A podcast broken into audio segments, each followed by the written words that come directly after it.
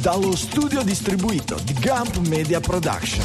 Notizie di tecnologia, lifestyle digitale. Questo è Digitalia.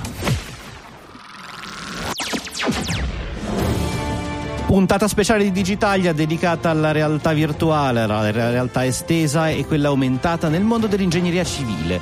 Ne parliamo con Marco Jacobellis, ingegnere civile strutturista, che ha, ha la passione per unire l'analogico al digitale. Dallo studio di Milano Città Studi, Francesco Facconi. Dallo studio dei Castelli Romani, Giulio Cupini. Dallo studio di Bari, Marco Jacobellis.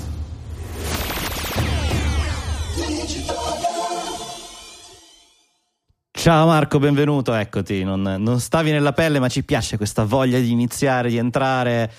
Eh, allora, tanto ti ringrazio di essere qua con noi, di averci anche eh, così, incuriosito con, eh, con, una serie di argomenti, no? di cui comunque vorremmo eh, approfondire stasera con te, che hai una bella esperienza sicuramente. Eh, raccontaci un po' chi, chi sei innanzitutto, perché sei, possiamo dire, anche un po' collega no? Eh beh, eh, allora diciamo, io un po' di tempo fa ho conosciuto per caso uh, Franco Solerio. Lo ascoltavo, eh, ma, um, un losco figuro, un losco figuro. probabilmente non, non conosco. C'è, c'è, da chiedere a lui chi è. e un po' di tempo fa, cioè quasi più di dieci anni fa, um, mi ero inventato uh, un podcast che si chiamava Ingitalia. Franco ha incominciato prima con Digitalia, però io andavo al lavoro e ascoltavo questo Digitalia, eh, andavo a Taranto, mi ricordo allora lavoravo nell'eolico, e ascoltavo questa bellissima trasmissione. Non sono un ingegnere informatico, sono uno smanettone, eh. mi piace molto unire appunto, come diceva eh, Francesco, eh, la, l'analogico digitale, però eh, allora mi ricordo che mandai una mail eh, e Solerio mi rispose dicendo dai ti citiamo eccetera. E lui mi citò una, mia punt- una prima puntata perché ne feci solo tre di questo podcast sperimentale di Ingitalia che si occupava di ingegneria appunto civile. Allora c'era il disastro di Fukushima c- eh, certo. purtroppo eh, un terremoto molto grave. Scrissi un articolo per eh, eh, la, la, rivista del Consiglio Nazionale degli Ingegneri proprio sul terremoto italiano, eh, terremoto che ci fu lì a Fukushima e eh, da lì eh, l'ispirazione per fare una puntata del podcast eh, che poi ho dovuto lasciare per, per altre questioni lavorative. Certo, e... però diciamo tutto è nato così. E, esatto, e poi quest'estate ci torni a, a raccontare che nel frattempo sono passati appunto sono un passati... po' di annetti, un po' d'acqua sotto i ponti, soprattutto all'interno dei reattori, come abbiamo visto anche quest'estate. Nel frattempo, però, ti è venuta la passione per, se abbiamo capito bene, l'abbiamo detto all'inizio, VR, AR, XR, asterisco nel, R. nel frattempo sono tornato cioè, a, ad altre cose, diciamo, altri lavori, ho lavorato all'estero, ho, ho avuto altre esperienze professionali Tornando in Italia, la prima cosa che ho fatto, una delle prime cose è nei tempi, diciamo, che tutti noi ormai abbiamo, dalla, soprattutto post pandemia, diciamo, i tempi un po' eh, cos- eh, quando eh, invece di leggere un giornale, oggi ascolti un podcast, è ormai per, eh, usuale per tutti, qualsiasi sia la fascia d'età. E quindi ho deciso, cioè ho cominciato a riascoltare Digitalia. Riascoltando mi è venuto voglia Bravo, di ricontattare, di, così, di, di ricontattare, di, dare, di cercare di dare il mio piccolo contributo per quanto riguarda l'ingegneria civile, che ormai eh, a 360 gradi, è vero senso la parola, non solo nella realtà virtuale, eh, sposa tutte quelle che sono le nuove tecnologie come il BIM, come la realtà virtuale immersiva, come anche l'intelligenza artificiale per l'ingegneria civile che eh, diciamo eh, è una nuova frontiera, nuova vecchia frontiera in realtà, perché eh già negli anni 80 la Boeing è stata precursore nell'utilizzo della realtà virtuale, ad esempio immersiva, uh-huh. o, o, anche eh, rimanendo nell'ingegneria civile, la stereoscopia è nata, cioè due fotogrammi visti come i nostri occhi, no? riprodotti come fotografie è nata nel 1800, alla fine del 1800, questa è storia diciamo dell'ingegneria della fotorestituzione. Con il visore, com'è che si chiamava? Il... Si, chiama, si chiamava fotorestitutore e eh, la fotogrammetria eh, nasce proprio nel, in Italia con l'IGM, l'Istituto Geografico Militare, e aveva scopi bellici ovviamente, cioè il rilevamento del suolo dall'alto tramite le strisciate aeree, uh-huh. cioè erano aerei che prendevano delle foto, cioè eh, delle eh, eh, fotografie con delle macchine fotografiche molto particolari, molto costose allora. Eh, oggi eh, una di quelle macchine costerebbe 100.000 euro, per, giusto per fare un'idea. A scala, certo. Eh, mm, e sì, perché avevano una serie di compensatori, eccetera, e servivano proprio per scattare due fotografie, fotogrammi eh, della stessa eh, porzione di suolo e poi restituire la terza dimensione con i fotorestitutori. Non è magia, esistono questi eh, fotorestitutori analogici in, in alcuni musei in Italia Anzi, vi invito a fare una ricerca, poi al massimo lasciamo qualche link anche Bello, su questo. volentieri, certo. Esatto, basta pensare a Viewmaster, no? che era il, quel giocattolo alla fine, però di fatto si, penso si basa sulla stessa cosa, due fotografie messe di, davanti a ognuno degli occhi, chiaramente fotografie scattate a una certa distanza, lì siamo sul giocattolo, non costava 100.000 euro di oggi, ma eh, la, penso che l'idea alla fine fosse quella. Assolutamente, con i nostri cellulari possiamo fare la stessa cosa, basta eh. modificare un'app, due fotografie dello stesso eh, soggetto fan, danno la, ter- la, profondità di campo cosiddetta, no? la terza dimensione, la, l'illusione, quella che creano i nostri occhi normalmente.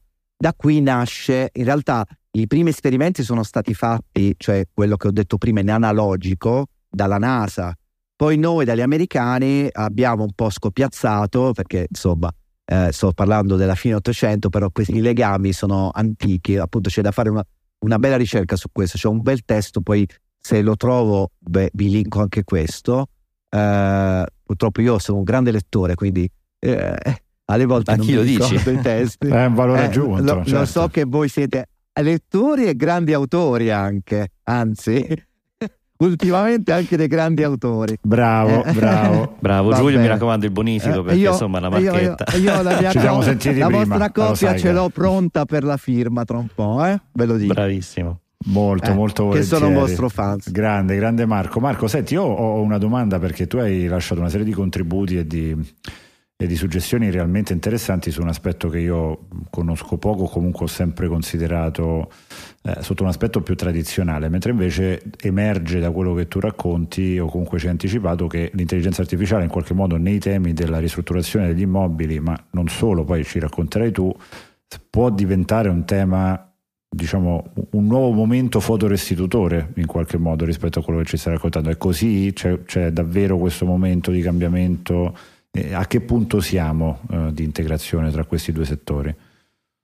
Allora, assolutamente il BIM, il BIM, come diciamo noi italiani, eh, fatemelo eh, passare, cioè il Building Information Modeling, che sarebbe il digital twin, quello che eh, eh, non esiste solo con gli avatar no, umani, Mhm. esiste l'avatar, eh, ma cioè la digitalizzazione di tutto ciò che è reale.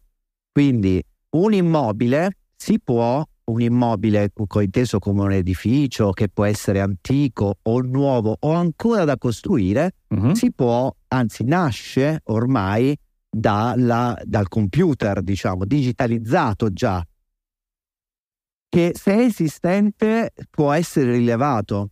E come viene rilevato? Viene rilevato con delle tecnologie che oggi, come eh, ci sono diverse tecnologie come il LIDAR, LIDAR che è, eh, non è altro che un laser che Che ha anche l'iPad, giusto? Che è la diciamo tecnologia che- del Face ID degli telefoni, chiaramente. In realtà il LIDAR è nato sempre in ambito militare, purtroppo, Esatto, a certo. scopi bellici, così come eh, quello che stavo dicendo prima, a scopi balistici è nato. Cioè serve per rilevare con grande precisione il territorio.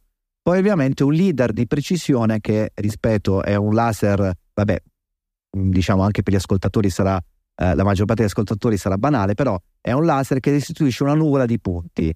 nuvola di punti che mi ricordo negli anni 90 mi intasavano l'hard disk perché abbiamo fatto la nuvola di, leader di un edificio, di un immobile, un albergo molto grande qui a Bari, insieme a un amico che eh, vabbè, no, eh, era un precursore mm-hmm. di mhm. questa tecnologia e questo hard disk di, negli anni 90 l'hard disk stiamo parlando di 500 megabyte già, o, o sì per quello che dire era un hard disk eh, eh, era un fogliettino eh, piccolino alla eh, fine per cioè, gli standard di oggi. mandare l'elaborazione di questo nuvola di punti per istituire una stanza di questo hotel me lo ricordo ancora tutta la notte c'era il processore il, il vecchio 486 non c'era ancora il Pentium mm-hmm. di X tutta la notte per poter poi restituire la, uh, le coordinate sostanzialmente di queste, uh, di queste, delle superfici interne di questo immobile. Quindi oggi i LIDAR sono montati dai droni per rilevare un immobile ai droni militari appunto uh-huh. che servono appunto per rilevare la situazione in, tempo, in real time, in, tempo, in maniera dinamica riescono a farlo. Ancora di più con l'interazione con l'intelligenza artificiale in ambito civile quindi torniamo all'ingegneria, permettono ad esempio di fare il monitoraggio in tempo reale di un cantiere. E quindi l'intelligenza artificiale può aiutare questi algoritmi a individuare quelli che sono i potenziali rischi. Ovviamente devono essere opportunamente istruite, come voi sapete meglio di me, cioè potenziali rischi che possono essere eh, eh, un carico sospeso in quel momento su una gru sta passando un visitatore o una, un utente che non è formato sul suo visore locale può avere un'informazione da non un operatore umano ma da una, tra virgolette un'intelligenza artificiale.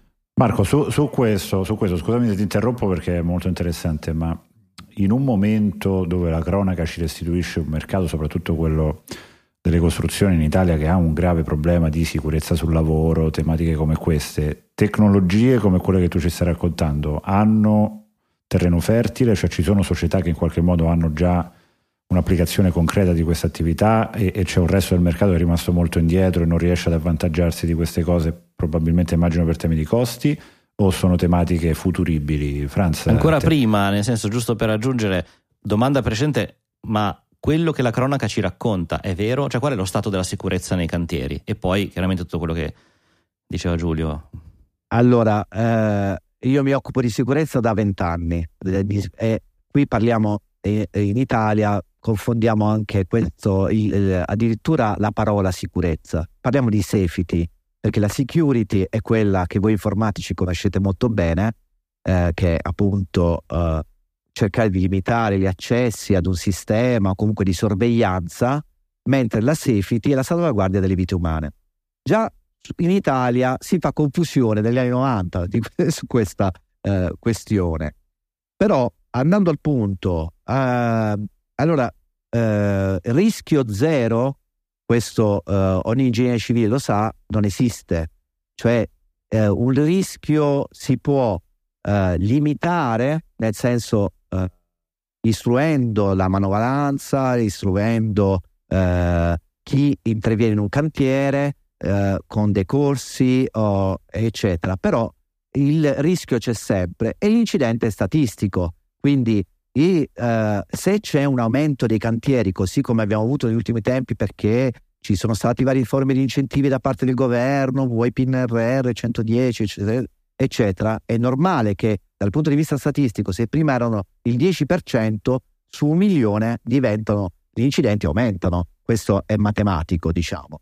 Chiaro. E né si può fare nulla, si può ridurre il rischio, certo, ma ha un costo, un costo notevole, non solo finanziario, ha un costo uh, a livello di tempo di, eh, che nasce già dalle scuole. Noi, ad esempio, col CNI, col Consiglio Nazionale degli Ingegneri, stiamo facendo dei corsi proprio sulla sicurezza in, dalle scuole, perché abbiamo, eh, eh, eh, eh, cioè noi ingegneri abbiamo un ruolo, tutti noi ingegneri, non solo ingegneri civili, abbiamo un ruolo, un dovere e stiamo partendo dalle scuole, però l'abbiamo capito nel 2020, cioè ci voleva la pandemia. 2025, rischio... nel senso l'anno prossimo. Sì, no, dico ci voleva un rischio sanitario per far capire questo, certo. perché poi il rischio, che sia un rischio sanitario o un rischio su un cantiere, sempre di sicurezza parliamo, di safety, di salvaguardia della vita umana. Uh, qui e... non so se ho inteso il, il tema. No, Quindi no, è chiarissimo. L'appro- l'approccio è molto simile. Quindi, uh, tornando a noi, queste tecnologie come ci possono aiutare? Allora, ci aiutano dalla A alla Z, ci possono aiutare e lo fanno già ora, esistono già. No? Uh, molte aziende si sono mosse in maniera anche, sono stati precursori, altre aziende vanno per imitazione. Non voglio far nomi perché poi altrimenti mi dite vabbè, tipo Meta, Apple, cioè si stanno muovendo perché poi ci sono, eh, perché sono settori molto specialistici, nati in maniera molto specialistica, però eh, tra un po' le avremo tutti, cioè in realtà già ce l'abbiamo nei nostri cellulari. Io vi voglio ricordare che eh, Google con YouTube ha creato eh, la piattaforma YouTube e eh, dal 2012 se non ricordo male, poi facciamo mm. una ricerca insieme, però non voglio dire uh, una, una, cosa non giusta, una cavolata, poi lo verifichiamo, è VR compatibile, cioè io e cioè, eh, molti dei miei canali, ad esempio, sono VR, cioè eh, ho messo dei video immersivi fatti, con, come dicevo prima, con tecnologia stereoscopica.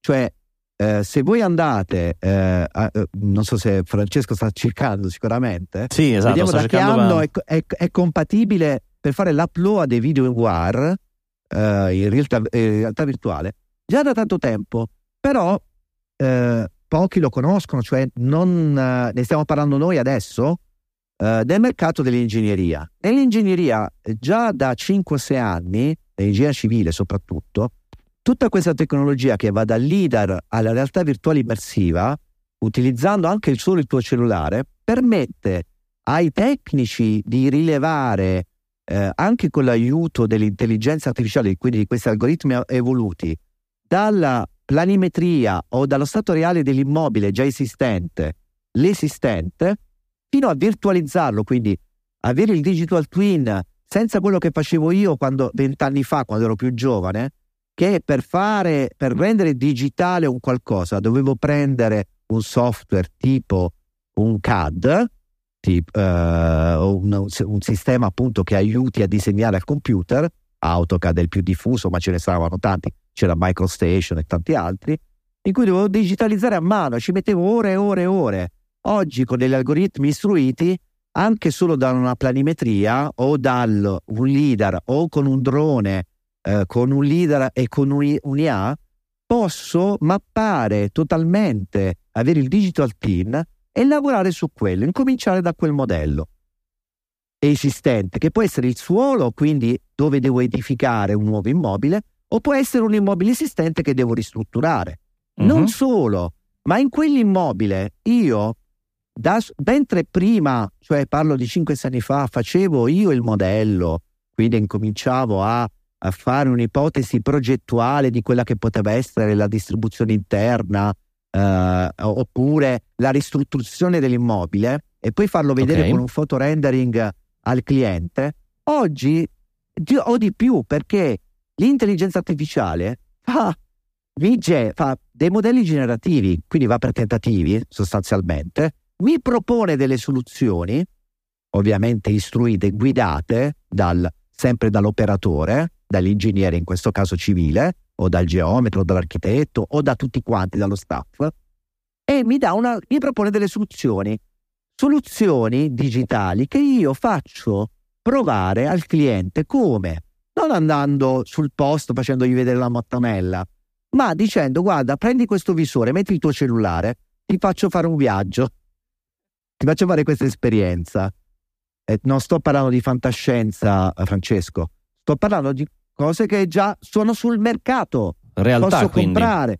Quindi realtà che sono sul mercato, io posso comprare questo pacchetto. Certo. Queste ormai sono tutti su cloud perché comunque sono software abbastanza pesanti da far girare localmente, però posso uh, farlo uh, semplicemente uh, perché ci sono queste offerte e già in Italia, addirittura dedicate. Quindi io come utente, volendo fare una ristrutturazione, ad esempio, potrei chiedere di eh, cioè, studiare con l'ingegnere, l'architetto, tutto, ehm, anche il mio arredamento, i muri, le prese di corrente, le utility, eccetera, e vivere la mia casa per dire ok, è quello che voglio. Ti dirò di più, lo puoi fare tu, ti do il tuo Oculus, per dire, eccetera, e lo fai tu, te l'arredi tu, oppure dici guarda quel muro non lo voglio, ti mando un video, poi come in giro lo facciamo. Molto volentieri. Se volete mandiamo un video, però facciamo diciamo pubblicità a una società terza. Quindi adesso su questo poi ne parliamo, però già esiste questo, la possibilità di viverlo come utente addirittura di dire guarda, è realtà partecipativa. In più, mentre lo fai, c'hai lì l'algoritmo che ti dice ti dai suggerimenti, ti dice no Franco, non lo mettere là il piano perché non ci può stare. Quel solaio non regge a quel pianoforte per dire esatto. una sciocchezza. Marco, una, una domanda in questo. Mm, mol, molte, molte, categorie di lavoratori, pensiamo in questo momento a Hollywood, l'ultima, ma, ma tante altre, è il momento degli scioperi anti-intelligenza artificiale, no? c'è paura di perdere il controllo della propria professione. Tu invece ci racconti di un mondo dell'ingegneria entusiasta da questo punto di vista. È così? Ci sono rischi? Ci sono mh, frange di pensiero diverse? Cioè, co- cosa, cosa, c'è dall'altro lato della medaglia? Eh, io ti devo rispondere col mio punto di vista, però. A questa eh beh, domanda. Per quello che certo. Che Abbiamo invitato per mio, quello. È solo mio, però. Cioè, io dico che nella vita se hai paura tutto ciò che vuoi si realizza, quindi le tue paure si realizzano. Allora, eh, i timori eh, sono normali perché noi abbiamo un istinto di conservazione. Franco Solerio, se fosse qui, vi darebbe ragione, sono sicuro su questo, perché eh, sull'istinto di conservazione noi abbiamo una grande paura. Siamo esseri umani certo. e, e l'auto, l'autoconservazione ci ha portato a essere quello che siamo. Quindi quando c'è una novità, quando parliamo di un'intelligenza, però non capiamo di che stiamo parlando, perché no, in questo caso voi lo sapete meglio di me, non stiamo parlando di ancora un'intelligenza consapevole. Quando quell'intelligenza diventerà una singolarità, una, una nuova intelligenza, allora avremo un bel confronto. Però nel momento in cui se hai paura, eh, allora è normale che finirà come Terminator. Se invece, come il film Terminator, certo. invece se eh, sei uh, una persona positiva, uh, io mi ritengo, cioè sono una persona che crede nelle sinergie delle intelligenze, e in questo caso parliamo di una nuova forma di intelligenza, perché no, secondo me può uscire fuori qualcosa di bello. Quindi allora, come la rivoluzione industriale ha portato, la, la prima rivoluzione industriale, no? ha portato a un grandissimo problema di posti di lavoro, la seconda rivoluzione industriale, quella della robotica, ha portato grandissimi problemi di, eh, nelle catene di montaggio, però anche grandissimi montaggi, questa chiamiamola terza, chiamiamola quarta rivoluzione, può eh, sono i due lati della stessa medaglia alla fine, dipende dai punti di vista. Provo a essere un po' provocativo e iperbolico, ma cercando di portare all'estremo il ragionamento di Giulio. Allora, ipotizziamo che eh, io voglio ristrutturare casa, vado a, come si dice, dal negozio di elettronica sotto casa, mi prendo un occhialetto, sul suo store mi scarico il eh, designer di interni 5.0 mi metto, eh, mi disegno tutte le cose, poi chiaramente mi dirà attenzione la finestra troppo piccola, la luce all'interno di casa, eccetera, poi il pianoforte lì in mezzo non ci può stare perché non c'è la struttura. A quel punto, perché devo telefonare a te? Questa è probabilmente, chiaro, non è oggi, e oggi siamo decisamente molto più indietro, come dicevi tu ci vuole l'operatore, però se proviamo ad andare in un futuro, ok, qua siamo a Terminator, chiaramente. No, no, ho capito perfettamente, cioè ribadisco, forse mi sono espresso male, nel senso nel futuro, non ad oggi, eh, sarà come oggi. Tu, nel futuro avremo uh-huh. un'altra intelligenza, quindi la creatività che ti può dare un essere umano non sarà mai la creatività che ti darà questo nuovo tipo di intelligenza consapevole, sarà un altro tipo di creatività.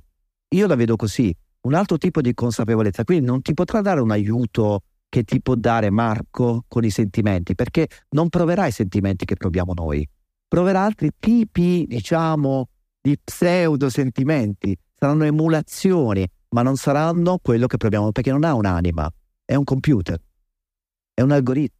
Quindi diciamo so, Però qua trascendiamo, andiamo sì, alla sì. filosofia adesso. No, no, beh, ma è diciamo importante. Professionalmente probabilmente sopravviverà perché si spaccherà in due, perché ovviamente poi ci sono fasce di professionisti che ci mettono quel valore aggiunto che dici tu Marco e che probabilmente cresceranno e si faranno invece trasportare da un'evoluzione della propria professione.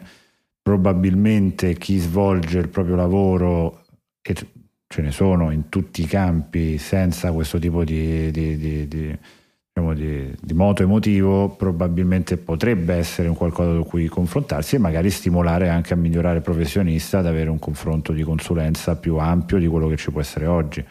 Eh, questo sicuramente è interessante.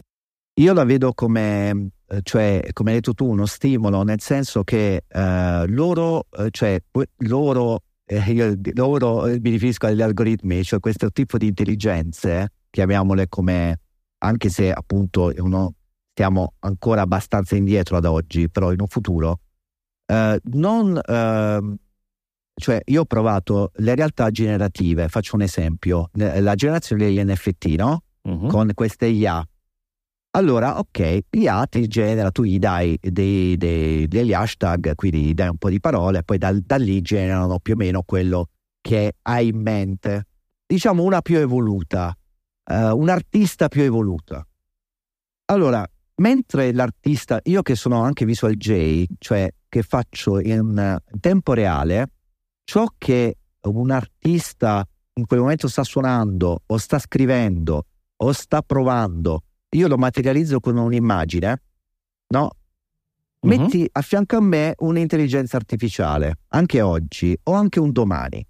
Visual J è met... il concetto di DJ lo... Eh, okay. trainato. Visual... Sì, sono esatto. visual J, cioè visual jockey. Mi Bellissimo, piace fare sì, questo. Sì. sì. Eh, vabbè, esistono già da tempo, però mi piace, è un'altra forma espressiva per me. È il mio divertimento. Diciamo, eh, anche una, un ingegnere o un architetto è un creatore, come anche un, un programmatore, siamo tutti creatori. Un'intelligenza artificiale creatrice, generativa, no? Mi capite bene? Che cosa fa? Io ci metto il sentimento. Io in quel momento ci sto mettendo una parte che non è razionale. Sicuramente che un'intelligenza non avrà mai, avrà un altro tipo di, è un altro tipo di intelligenza. È come fare il paragone tra le patate e le cipolle, o tra un alieno e un essere umano. Dici, ma scusa, ma perché non l'ha pensato ugualmente? Perché siamo due cose diverse. Tutto qua. E lo sappiamo, ne siamo consapevoli. Una l'abbiamo scritta noi, vabbè, diciamo, abbiamo incominciato a scriverla noi, poi è andata per i fatti suoi negli anni. Però sono due intelligenze diverse, di cui io non ho paura, perché ripeto, anzi può essere sinergico il rapporto, il, il confronto. Marco, senti, tu nei vari eh, documenti, link che ci hai condiviso, a un certo punto parli di intelligenza artificiale BIM che possono andare a lavorare anche sull'automatizzazione dei processi di costruzione, eh, perché capisco bene quello che può essere un'automatizzazione su, sullo stato avanzamento lavori, sul controllo dei rischi, ci hai fatto degli accenni prima, project management allo stesso, ma invece come concretamente si può automatizzare un processo che sembra così analogico come quello di costruzione? Beh, se immagini, cioè in realtà l'essere umano già con la pietra de, per fare le piramidi, che cosa ha fatto? Ha fatto un, una, una, un mattone grosso e poi quindi un, una specie di processo in serie, no? industriale. Ha incominciato a fare quello e poi l'ha messo insieme e ha creato la prima costruzione, diciamo la piramide. Adesso o il dolmen la stessa cosa, tre pietre, non l'ha, non l'ha fabbricato lui, però diciamo tutto è nato così. La robotica, che è l'inizio, diciamo, di, del, eh, vabbè, stiamo parlando di in realtà controllo, macchina a controllo numerico, non proprio di vera e propria intelligenza artificiale, però diciamo i, eh, la preistoria dell'intelligenza artificiale nasce lì. Quindi tutti i processi di prefabbricazione, se tu prendi un ponte o una, anche una struttura moderna, è prefabbricata. Tutto, anche l'armadio che hai dietro in questo momento, tutto è prefabbricato e fatto in industria, in un'industria. Anche l'edificio, cioè l'acciaio di cui è fatto il cemento armato, è una prefabbricazione alla fine. Quindi possiamo portarlo all'estremo immagina una siderurgica avanzata, e ce ne sono, eh? le acciaierie speciali sono delle siderurgiche spe- eh, avanzate, dove uh-huh. si fanno degli acciai okay. tipo il Corten, che è un acciaio inossidabile, che sono completamente robotizzate, pericolosissime per un uomo, cioè perché già le acciaierie sono il massimo dei rischi, diciamo, fra temperature e tutto civile, il resto. eh, purtroppo, purtroppo, sono eh, l'ambiente di lavoro dif- uno dei più difficili. Ecco uh-huh. perché la robotica ha salvato tantissime vite umane e l'intelligenza artificiale ancora di più, perché permette di, soprattutto l'ultra specializzata, di creare dalla A, già oggi, dalla A alla Z, ti invito a fare una piccola ricerca, ma poi ma lascio anch'io dei link, se volete, su questo, Molto volentieri. sulla costru- prefabbricazione, costruzione dalla alla Z eh, di, intere, di intere paesi, città, da, da parte di robot e intelligenza artificiale in tempo reale, che in un ambiente che non conoscono, prima lo scansionano, come dicevo prima, con tecnologie tipo LIDAR, eh, laser scanner, appunto, eccetera, e eh, dopodiché eh, lo, eh, su quell'ambiente vanno a progettare la cittadella che può essere, eh, costruire la cittadella che può essere abitata. Marco, una domanda su questo. Ovviamente è il tuo mestiere e quindi parliamo sempre di o, o ricostruire o costruire, ma invece in un campo come quello ad esempio dell'archeologia o dell'interpretazione del passato, eh, questa tipologia di dinamica aiutano anche invece a permettere la fruizione e, e, la comprensione più concreta di quelle che sono state architetture del passato, cioè ci sono già casi specifici che vanno in questa direzione? Sì, ci sono molte, molte. Arch- allora, gli architetti, gli archeologi, eh, già dicevo da da quando si sono implementate le prime tecnologie laser scanner e LIDAR, quindi non parliamo ancora di intelligenza artificiale, hanno uh, fruito di queste tecnologie anche di satellitari, quelle si utilizzano anche, anche oggi, quindi interferometriche, per poter interpretare quello che uh, c'è oltre quello che vediamo. L'intelligenza, quindi, uh, con delle interpretazioni però eh, date appunto dall'archeologo, da dei team e quindi dall'expertise di chi va a analizzare i dati. Siccome parliamo di grandi quantità di dati, eh, quindi andiamo sui big data adesso, eh, sì. questo vale tanto nella domanda che mi hai fatto quanto nell'ingegneria, quando parliamo dei big data, quindi nei scenari che siano passati, quindi in questo caso archeologia, presenti, ad esempio l'analisi del traffico in tempo reale, oppure di un cantiere, un grande cantiere, immaginiamo di, fatto di migliaia di persone, di una metropolitana, della costruzione di un ponte, di una diga, quindi un grande cantiere, o di scenari, diciamo, eh, che possono venire eh, dal futuro, cioè nel senso che cosa avviene se faccio questo o di possibili scenari, no? Uh-huh. E qua parliamo di each BIM, cioè di modelli appunto che vanno oltre eh, propositivi, generativi. Each, eh, quindi per cosa significa? Eh, allora, heritage, se non sbaglio, heritage, aspetta. Ok, certo. scusami, no, non volevo metterti in difficoltà. No, no, Sentivo no, queste sigle, chiaramente come tutti i mondi Purtroppo, tutti professionali, esatto, i mondi professionali si distinguono perché hanno degli acronimi che capiscono solo loro, però è bellissimo, è bellissimo imparare, no? BIM probabilmente l'abbiamo imparato, che era modellizzazione. È, è bello diffonderlo, è bello diffonderlo. In questo caso l'Each by M, vediamo se lo trovo, sta sì per Heritage Building Information Model. Comunque, diciamo, la rappresentazione digitale 3D dell'opera. Ok. Uh, tornando a quello che stavo dicendo, uh, allora, tutte queste tecnologie ci possono aiutare a capire uh, quello che esisteva, ricostruendolo, anche proponendolo, perché l'intelligenza artificiale può fare delle proposte. Cioè, nel senso, se istruite, ovviamente, come una uh, come uh, cioè, immaginate il chat GPT, no? Viene istruita su un dizionario e mezzo di parole, sostanzialmente. Poi, ovviamente, guidata. Noi invece, noi, tra virgolette, nel campo civile o di architettura, le guidiamo sulle immagini. Guidiamo ma miliardi di immagini, quindi big data, no? miliardi di modelli BIM, di laser scanner, sempre guidate. Quindi che cosa fa? Poi gli chiediamo, senti, ma non è che lì forse c'era una piramide in quel, in, su quel suolo o ci può stare qualcosa di, per un archeologo parlo, no? Lì certo. mentre faccio gli scavi, cioè, e va per ipotesi ovviamente, però è uno strumento potentissimo per quanto riguarda il passato. Si potrebbe creare una piramide, la quarta piramide di Giza chiaramente, cioè anche un po' con fantasia. Eh, ma in realtà sono degli strumenti molto potenti che vengono utilizzati per generare eh, delle realtà architettoniche che abbiamo perso e che possiamo rivivere, come ho detto, con gli strumenti che abbiamo detto prima, in maniera virtuale ovviamente, eh, però molto immersiva perché ormai eh, con eh, l'alta risoluzione, diciamo, sembra di rivivere. Io l'ho vissuta a Roma qualche anno fa sulla. Eh, mi ricordo la villa del. Comunque ci sono vari musei sì, Guarro sì, ormai. La, la Domus Aurea. Domus Aurea, grazie. Sì, grazie. Sì, da usare. Allora facciamo un appello, io su questo ho un, una cosa che, che, mi sta molto a cuore, ci sono stato in un viaggio dopo eh, averla studiata per tanti anni, eh, il mausoleo di Alicarnasso, che è stata una delle grandi architetture della storia, che purtroppo non è rimasto nulla perché è distrutto per varie peripezie, si, potrebbe, si potrebbe fare una puntata su questa cosa. Eh, si trova in Turchia, si trova in un posto che oggi si chiama Bodrum, che purtroppo non è valorizzato a dovere ed è veramente un po' misero nella parte ricostruttiva. Secondo me, ecco, faccio un appello a chi ascolterà questo speciale chi vorrà provare ad applicare queste tecnologie per rivivere quella grandezza che poi ha dato al mondo la parola mausoleo, eh, insomma, può fare sicuramente un bel lavoro. Quindi bello Marco, è molto entusiasmante la prospettiva che, che ci proponi. Bellissimo, Grazie bellissimo. a voi. Poi speriamo che Grazie. qualcuno per te, Giulio, raccatti questa sfida così che poi Io non chiedo tanto, chiedo soltanto di rivivere il mausoleo di Alicarnasso. Tornare a un ragazzo tempi. semplice.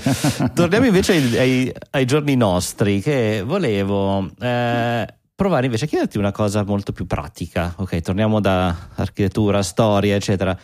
Parlavi del digital twin, ok, dell'ipotesi di poter avere quindi una copia digitale e immagino che non si tratti semplicemente di eh, una mappa ma anche delle dinamiche interne di tutto quello che sono i funzionamenti di un edificio. No?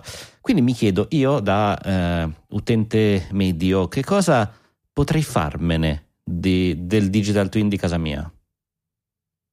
Allora, eh, se c'è qualcosa che posso allora, fare oggi domani, allora, anche in futuro. Innanzitutto, innanzitutto eh, ti dico, oggi è già un obbligo normativo ieri, quindi esiste il Digital Team eh, eh Twin che si chiama BIM, di cui parlavamo inizialmente, ed è un obbligo, cioè per le pubbliche amministrazioni già nel 2022 esiste anche una UNI dedicata, uh-huh. quindi una normativa europea, eh, e non solo, anche all'estero eh, è stata mutuata anzi dalla normativa anglosassone, tanto per cambiare, perché la maggior parte della normativa UNI, diciamo, è uno scopiazzamento anglosassone, quindi americano, eh, delle, delle, delle Asie americane.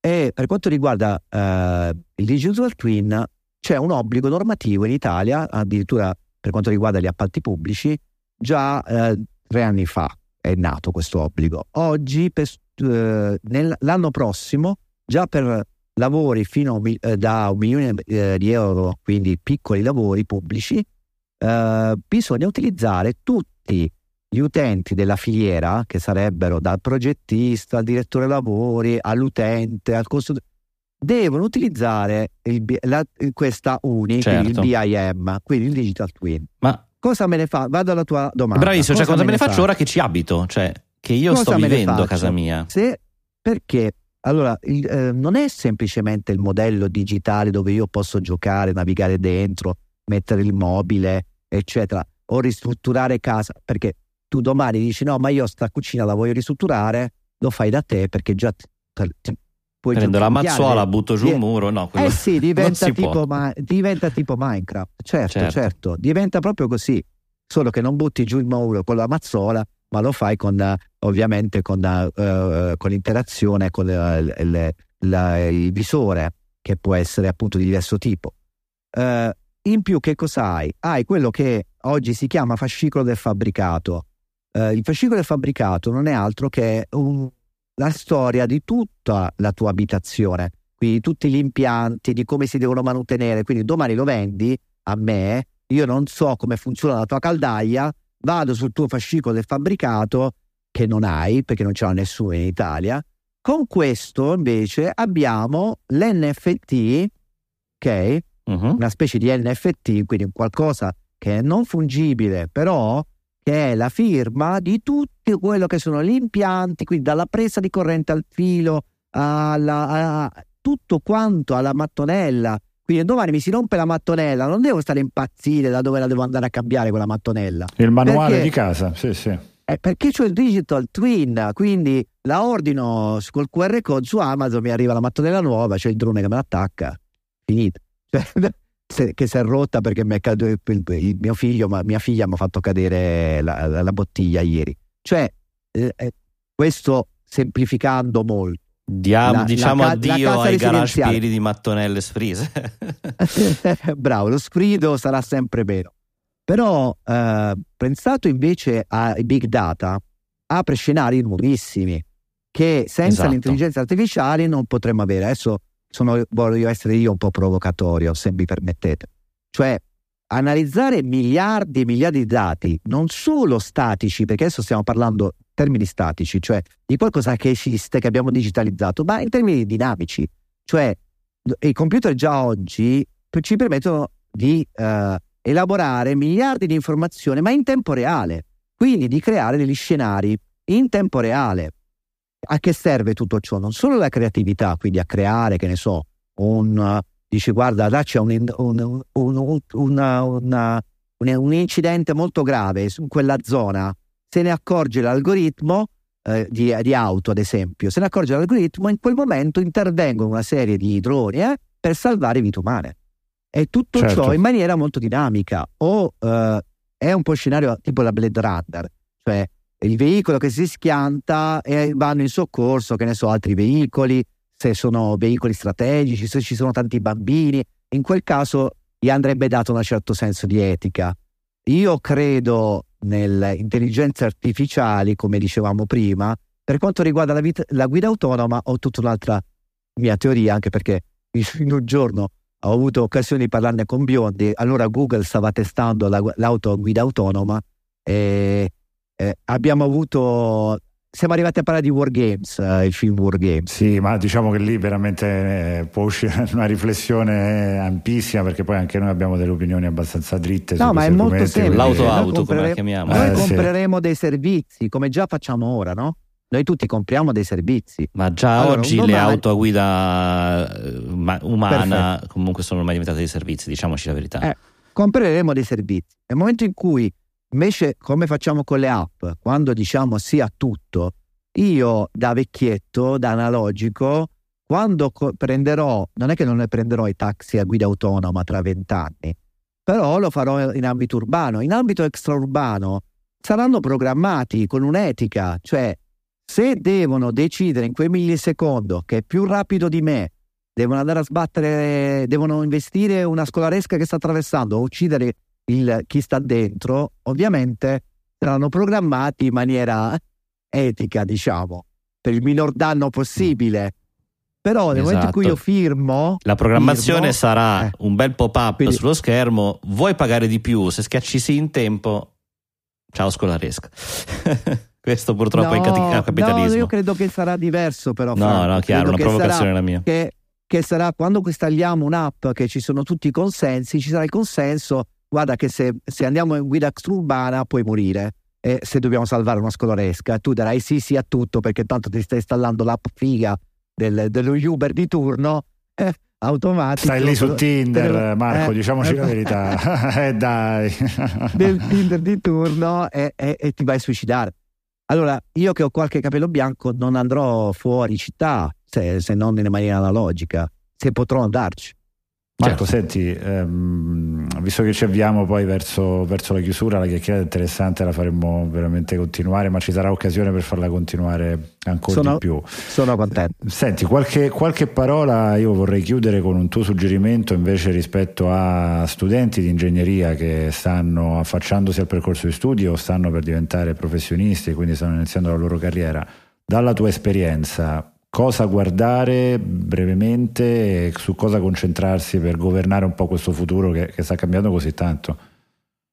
Allora, eh, noi siamo in una nuova era eh, e come nuova era nel senso che eh, probabilmente ci siamo un po' svegliati, ci serviva il Covid per svegliarci tutti quanti, però ai ragazzi posso dire, eh, o comunque chi vuole diventare ingegnere, informatico, civile, di qualsiasi settore, curiosità, io sono diventato ingegnere perché ero un grande, cioè sono ancora tuttora un grande curioso. Ovviamente ho trovato più domande che risposte negli studi, però questo serve per andare avanti, per diventare appunto il professionista che sono oggi. Cioè eh, imparare no, è vero che non si finisce mai, ma la curiosità è alla base di tutto. Curiosità, amare ciò che si fa, amare non solo il proprio lavoro, ma la vita, che questo è importante. Poi le tecnologie eh, sono uno strumento come prima erano per l'ingegneria civile la, la stadia, il teodolite o altri strumenti, la calcolatrice, erano l'abaco, è stato il primo strumento per gli ingegneri, diciamo. Però andate avanti con la curiosità, questo è importantissimo per tutti noi ingegneri. Ti permette, ti per, permette a, a, tutti di governare poi i cambiamenti che, che, che, che, conven- che saranno esatto, la, più frequenti. La curiosità sì, è quello che non lascia stanziali fondamentalmente, permette di evolvere. Perché i cambiamenti si governano con la creatività e tutti noi siamo dei grandi creativi. L'importante è esserne consapevoli e proprio con la curiosità si, si, diventa consapevoli, secondo me. Marco, fantastico, veramente. Tutto ciò è estremamente interessante. E a proposito di curiosità, so che tu ci hai portato qualche link interessante, quindi entrerei nel momento dei gingilli, così ce li racconti, che il nostro momento appunto nel quale portiamo regali, curiosità. Signore e signori, i gingilli del giorno ispirazione nei confronti degli ascoltatori di questo speciale che sono resistiti fino a questo punto. Quindi Marco, raccontaci un po' che cosa ci porti per eh, appunto stupirci. Allora, ne abbiamo un po'. Nel senso, il primo è un articolo che ho scritto, ho scritto un po' di tempo fa che riguarda uh, proprio come produrre. Prima abbiamo parlato del fatto che è possibile uh, utilizzare il proprio cellulare per uh, creare, per vedere uh, e fruire di esperienze immersive che YouTube propone. Uh, chi ha stampante, una stampante 3D può, oppure anche ormai con i servizi cloud è possibile farlo, uh-huh. produrre dei, dei, visori per la realtà virtuale immersiva. Quindi propongo un articolo che ho scritto tempo fa con varie proposte e un link con varie proposte di eh, eh, produzione di visori in cui eh, già pochi euro poi alla fine vengono a costare in cui mettere il proprio cellulare per poter fruire di eh, esperienze immersive stereoscopiche a 360 gradi che YouTube propone. Sono a 360 gradi perché passato ho avuto la possibilità di farle provare ai ragazzi del Politecnico qui a Bari. Vabbè, eh, a loro proponevo di entrare in una turbina di un aereo, in una turbina a reazione. Avevo fatto un filmato ad alta risoluzione stereoscopico con una camera 360, una Xiaomi a quel tempo abbastanza mm-hmm. difficile da trovare, oggi diciamo si, tro- si può fare facilmente. E gli proponevo alla, fi- una, alla fine delle lezioni di fluidodinamica di entrare all'interno di una turbina di un aereo reale in cui avevo piazzato appunto era un turbocompressore in realtà in cui avevo piazzato questa, uh, questa telecamera. Bene e che non sia stata fruito... aspirata fra l'altro. era fissata ovviamente. Eh, no. no. perché hai ragione, la depressione che si crea è tremenda. È notevole. E sulla palettatura soprattutto a palinverse. E, mm, eh, e, io ho proposto poi con il loro cellulare hanno inquadrato il QR code e tramite YouTube l'avevo messa in realtà sulla, eh, non su YouTube, su una piatta, su una, sul server della, della, facoltà, hanno potuto rivivere questa esperienza. Poi ho fatto delle domande concrete su quello che avevano visto dopo la lezione teorica sulle equazioni di Navier-Stokes, quindi una cosa pesante, però l'hanno vista la con simpatica mano. fluidodinamica, certo. eh sì, le equazioni di Navier-Stokes. E quindi in questo articolo vi propongo come realizzare diversi tipi di visori, eh, ma molto economici, eh, tramite dei link, dei tutorial eh, liberamente scaricabili e se avete una stampata in 3D oppure eh, potete fruire di questo simpatico gadget. I nostri maker ascoltatori saranno molto ascoltatori eh, molto contenti. sì, poi se me ne mandate uno sono contento anch'io. Bravissimo. se lo realizzate perché non ce l'ho la stampata in 3D al momento. Tutti amici che la fanno, le fanno per me, però eh, io ancora mi devo dotare di questo, devo diventare maker anch'io però il tempo è quello che è. Abbiamo anche altro, un altro gingillo? Vai, secondo, fare... siamo proprio contenti. Allora, uh, l'altro gingillo, abbiamo parlato di BIM, per chi vuole approfondire lascio il link di un manuale proprio sul BIM che descrive tutti quelli che sono i punti layer, gli strati, perché in realtà eh, eh, l'abbiamo solo accennato, abbiamo parlato di digital twin, però stiamo parlando di diversi strati informativi, parlo in italiano, quindi di una base dati collegata a un modello digitale che può andare appunto dal costo del materiale a come deve essere mantenuto una, una parte, una componente dell'edificio fino a tanti altri dati collegati a dati grafici, georeferenziati, eccetera, certo. eccetera. Cioè, eh, questo è il BIM sostanzialmente, è un CAD a strati. Eh, eh, fatto in maniera da poterlo fruire anche utilizzando le ultime tecnologie, non solo l'AI, non abbiamo parlato di, assolutamente di Internet of Things, c'è in mezzo anche questo ovviamente nel BIM eh, decisamente in, in, real time, cioè quello che io dico non statico ma dinamico definisco, cioè quello in, in real time. Bellissimo.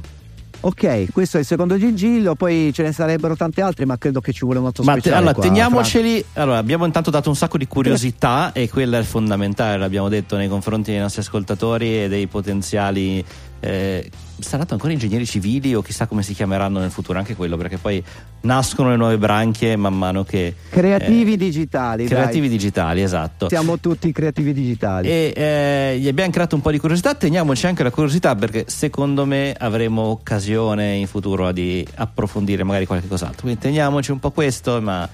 Eh, e ti ringrazio, comunque sono veramente cose interessanti. Ringrazio io voi. Grazie, grazie. Grazie a voi.